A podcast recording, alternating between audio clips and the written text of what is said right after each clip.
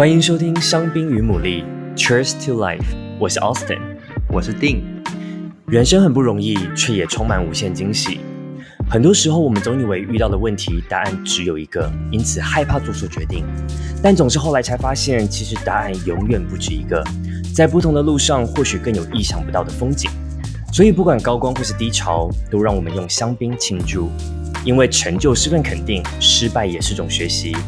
同时，也以世界是你的牡蛎，The world is your oyster 的态度，更勇敢地去面对生活中的每个挑战吧。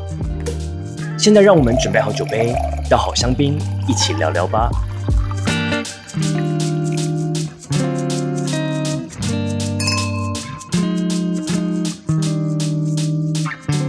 Hello，大家好，欢迎回到香槟与牡蛎第九集，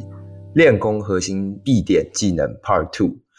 好，那今天我们要聊的是资源整合跟人脉管理这方面。那我跟 Austin 我们都觉得这是一项非常重要技能。那今天就来跟大家聊聊我们过去自己是怎么整合资源，以及我们怎么看待这项能力。首先，Austin，你觉得在职场上啊，你在过往的经验，职场上掌握资源、运筹帷幄、人际关系这件事情有多重要？只要是有人在的地方，我都觉得人际关系还有关系之间的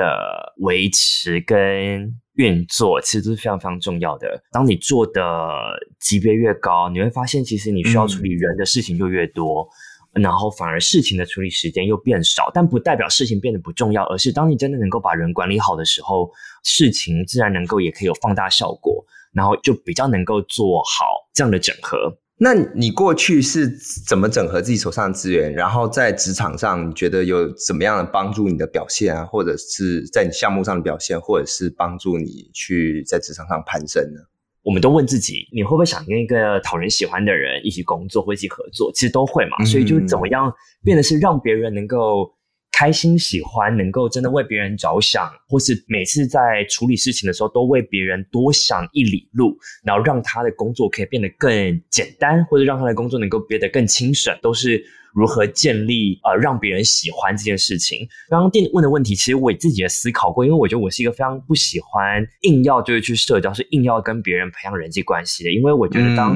背后是有所目的的时候，呃，其实别人也察觉得到，然后我自己也不舒服。所以，我其实这边我自己在想的是，自己喜欢的方式会是建立一些比较所谓的弱连结，就是真的是从。自己的兴趣开始，真的没有必要跟所有人都一定要很好，因为很多时候就磁场就是不一样嘛。但是你保持专业，你不要那么熟，但是你一定可以找到自己的人，对吧？就自己的那个圈子。例如说，你真的是喜欢音乐，或是你觉得喜欢 EDM，就爱爱去听这些像 Coachella 这些东西，绝对有一群人也是这样子的人。然后从这里慢慢建立彼此之间的关系，是我觉得很好的开始，也可以让你自己比较不尴尬。需要提醒的是，这里面有一个核心，就是你真的要 be authentic，做自己。因为做自己，真的要做自己。嗯。因为如果你不是做自己的话，其实大家也是都察觉得到的。做自己有一个我自己很喜欢那个方式是 be vulnerable，它的翻译可能会是，例如说比较容易受伤。这个重点应该就是你如何是很真实的，就是真实的一些想法展现出来，而不是担心他们是不是你的人等等的，就是真心分享自己的思考跟想法。我觉得会是建立这样子很真实的连接跟真实的关系很重要的一刻。但同时，第二部分需要注意的会是，你可能自己在专业上，呃，是能够有自己的 credibility 的，或是我们说的 be accountable。但这个是基本，就是在专业上能够 be accountable，然后是能够有这个 credibility，我觉得是基本。然后同时透过我刚刚提到这个弱连结来拉近人跟人之间的关系，对我来说是我一直以来。比较喜欢，也比较不不舒服的方式来建立我的人际关系，跟我的就是 networking 的这样的圈子。了解，所以我很快速的帮你总结一下，你刚刚说的第一个就是在职场上的话，你其实不会为了社交而社交。然后第二个的话，就是说你会以兴趣为出发，去寻找自己的圈子，跟做自己，在这个圈子里面做自己，同时表现出自己脆弱的那一面。我我之前有听过类似，通常人在分享自己比较脆弱的时候，跟其他人会比较容易能够产生一个连结跟信任。信任其实是一个很重要的基础嘛，你在互相有信任的基础之上，你可能就会互相的分享更多的资讯。或者是分享更多的资源。刚刚提到这几个点，我觉得非常棒。嗯，而且我刚刚在在想的是，除了我们刚刚说的培养自己说的点，如果连讲还有一个就是。是你真的很有兴趣的东西，像我最近其实去做了志工服务，然后是在辅导在纽约市这边的高中生，嗯，然后其实在里面认识的非常多人，可能就是各行各业都很特别，有自己的故事、人生经历的。我不知道这个交友圈能够带我到哪里，但对我来说，就大家分享同样的理念，是我们真的希望把我们的。一些经验跟能力，能让这些高中生对未来能够有更多的想象，让我们的下一代能够有更多的机会去看到这个世界。当你有同样的这样的想法跟理念的时候，这一群人自然就会靠得更近。然后我不知道未来我们是不是有什么机会，在这样的资源里面，我们真的能够又一起创造什么样的价值或新的东西。但一样，当你在建立这样弱连接的时候，你并不是以一个背后的目的来做驱使。这点其实非常非常重要，因为这样子的真心感是我自己喜欢，然后也才是可以走得比较长久的。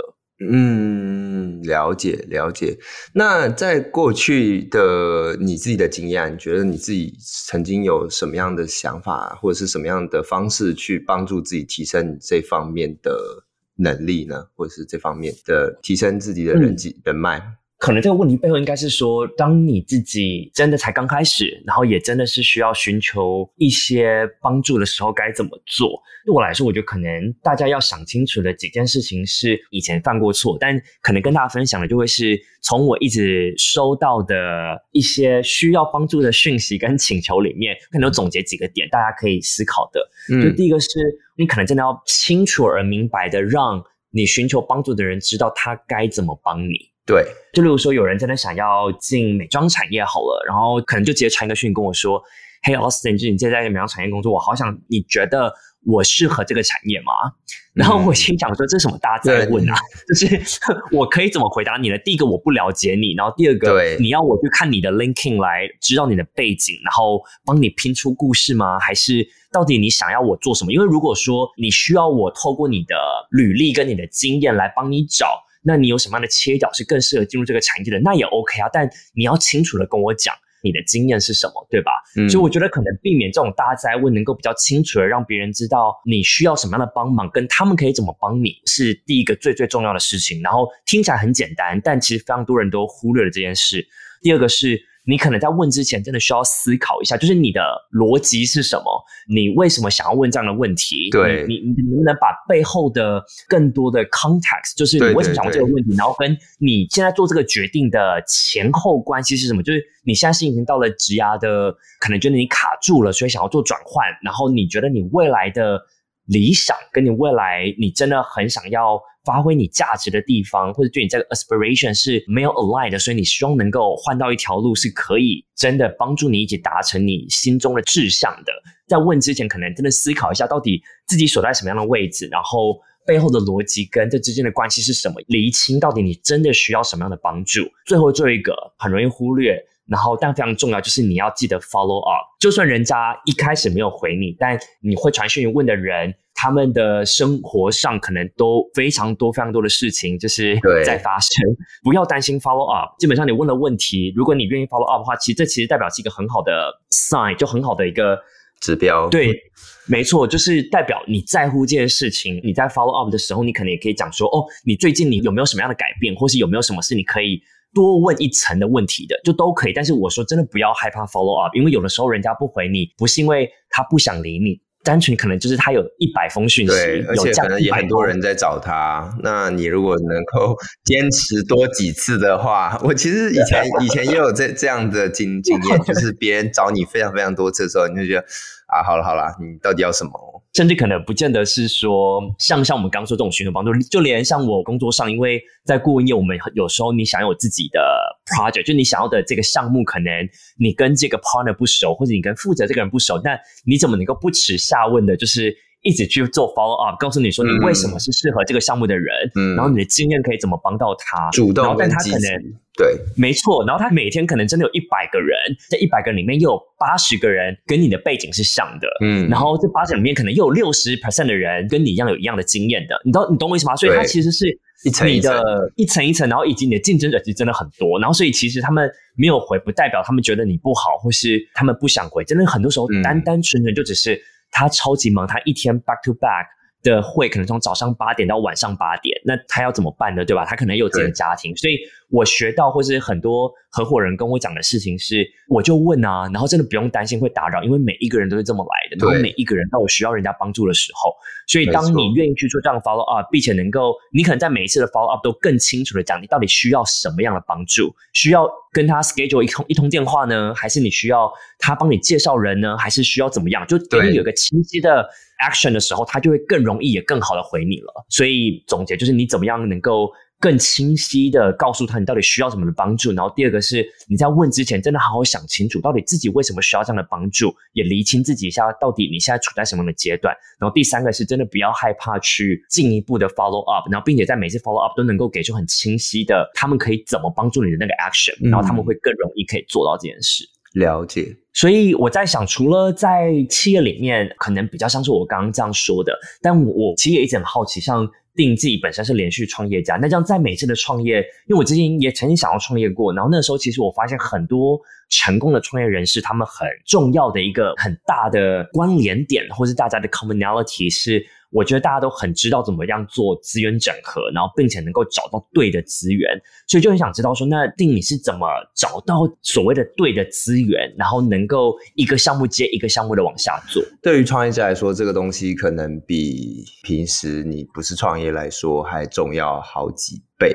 那这里其实有分几个不同的方向，我可以聊。然后，首先我我这里的一个观点，其实跟你刚刚的观点可能有一点点不一样。在创业家来说，在找资源的时候，他其实是非常有目的性的。你去做资源整合，或者你平时人脉的管理，其实本来就有分主动跟被动的嘛。对，就是有一部分是被动的人，平常可能兴趣爱好，然后是很自然而然的跟一群共同理念或共同兴趣的人认识，然后建建立信任，这个是每个人都会有的。然后对于创业家来说，商业需求来说，有时候是更有目的性的。最早最早，我回想我自己最开始的时候，在最早期想要跟别人寻求帮助，例如说是我看到他的做行销做得很好，我想要跟他学习，或者是我在找合作伙伴等等之类的时候。第一件事情想的是你是怎么样定位自己。当你去找别人的时候，你是希望别人是怎么想你的？因为我们创业家或者是你在做项目，很多时候你你没有一个直接的 title，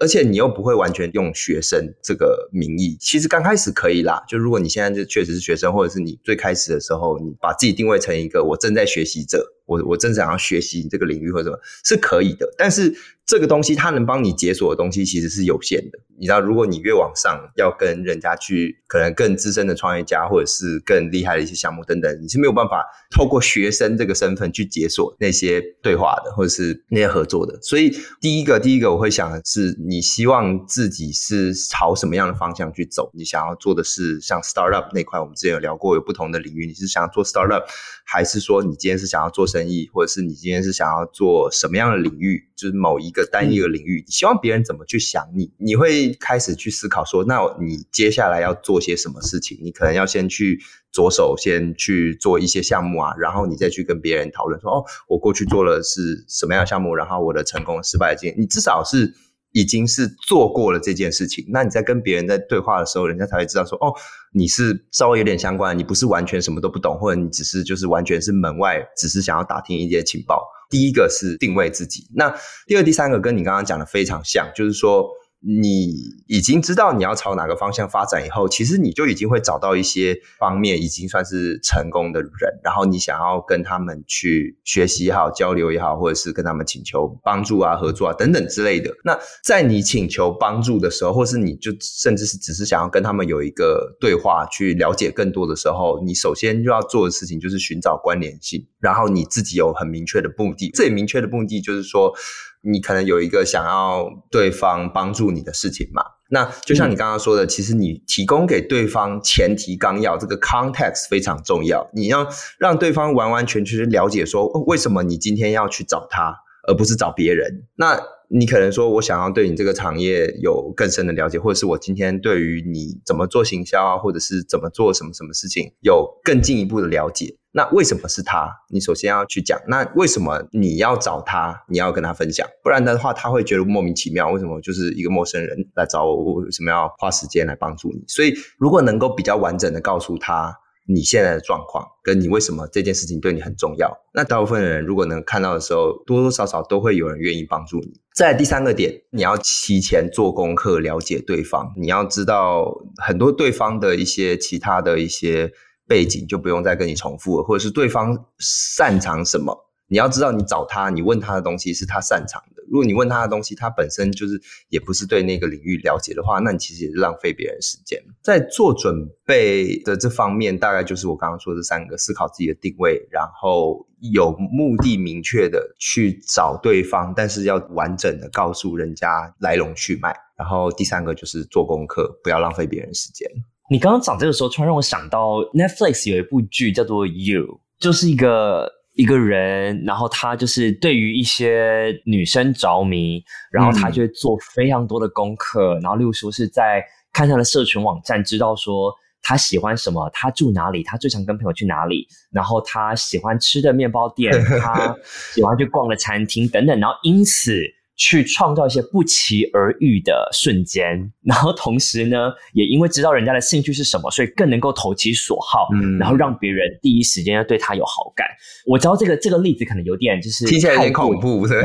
对，太过极端。但其实刚刚定讲的这些，就是你怎么做功课了解对方，你这个做到极端不也是这样吗？可能是你如何愿意做这样的功课，去能够更积极的建立这样的关系。大家如果有看《You》这部剧的话，那可能也小心不要做过头了，因为会真的很可怕。对对，刚刚是讲到如何做准备嘛，嗯，那我想做过那么多不同的项目的创业，那你都在哪里找到这样子的资源来跟你一起合作的？它是一步一步渐进解锁的过程，就像我刚刚稍微有提到，就是说，它不是说从我十年前的资源就帮助我走到十年后，它其实是一个漫长的道路。你最开始的时候，你能解锁的身边的资源可能就只有那几个，然后你解锁了那一项资源，你在每个阶段会有不同的圈子跟不同的可能可以跟你合作的伙伴嘛。那在你那个阶段做到下一个阶段以后。不管是那件事情是成功失败，你中间的学习是什么，你其实都可能会因为整个经历跟整个项目去解锁下一个阶段的。所以其实它是一层一层的。那回归到你刚刚问的问题，说怎么样去寻找？那其实主要有两个方向，一个是在你自己的圈子里面去找，就是你已经有信任。的人跟他，不管是在不同的领域做的成功，你对他那块领域有兴趣，这个可能是最直接、最容易的吧。从你现在认识人当中，这里有一个大家可以想的点，就是说。如果他在这方面领域的成功是比你还高很多的话，那你你主要是去学习的嘛。这个时候你就要思考自己怎么样可以帮助别人创造价值。最开始的时候啊，尤其我创业的很多故事都是这样。你刚开始提供自己的帮助，然后不换取任何酬劳。就是如果你今天是想要去学习这个领域，尤其这个行业，刚开始你真的是完全什么都不懂，人家不会去雇佣你嘛。那但是你又很希望能够获得这些。经验啊，跟你去学习这块领域的东西，完全的就是自愿的去帮忙，没有任何报酬的帮忙。然后你要把这件事情看作是它能够帮助你去获得解锁这块的经验跟未来的机会。对于你来说，那就是你你的报酬了，所以你就不会再去要别的报酬，就是因为这整件事情，你对于别人来说，你创造了价值。对于别人来说，他不用额外去付出你工资或者付出你很多的金钱上的报酬，而你也可以帮忙一起做。这是我最直接的第一种方式，在认识人当中寻找合作机会，然后帮助别人。那嗯，除此之外，第二种比较不一样，完全就是对外，在你现有的圈子之外。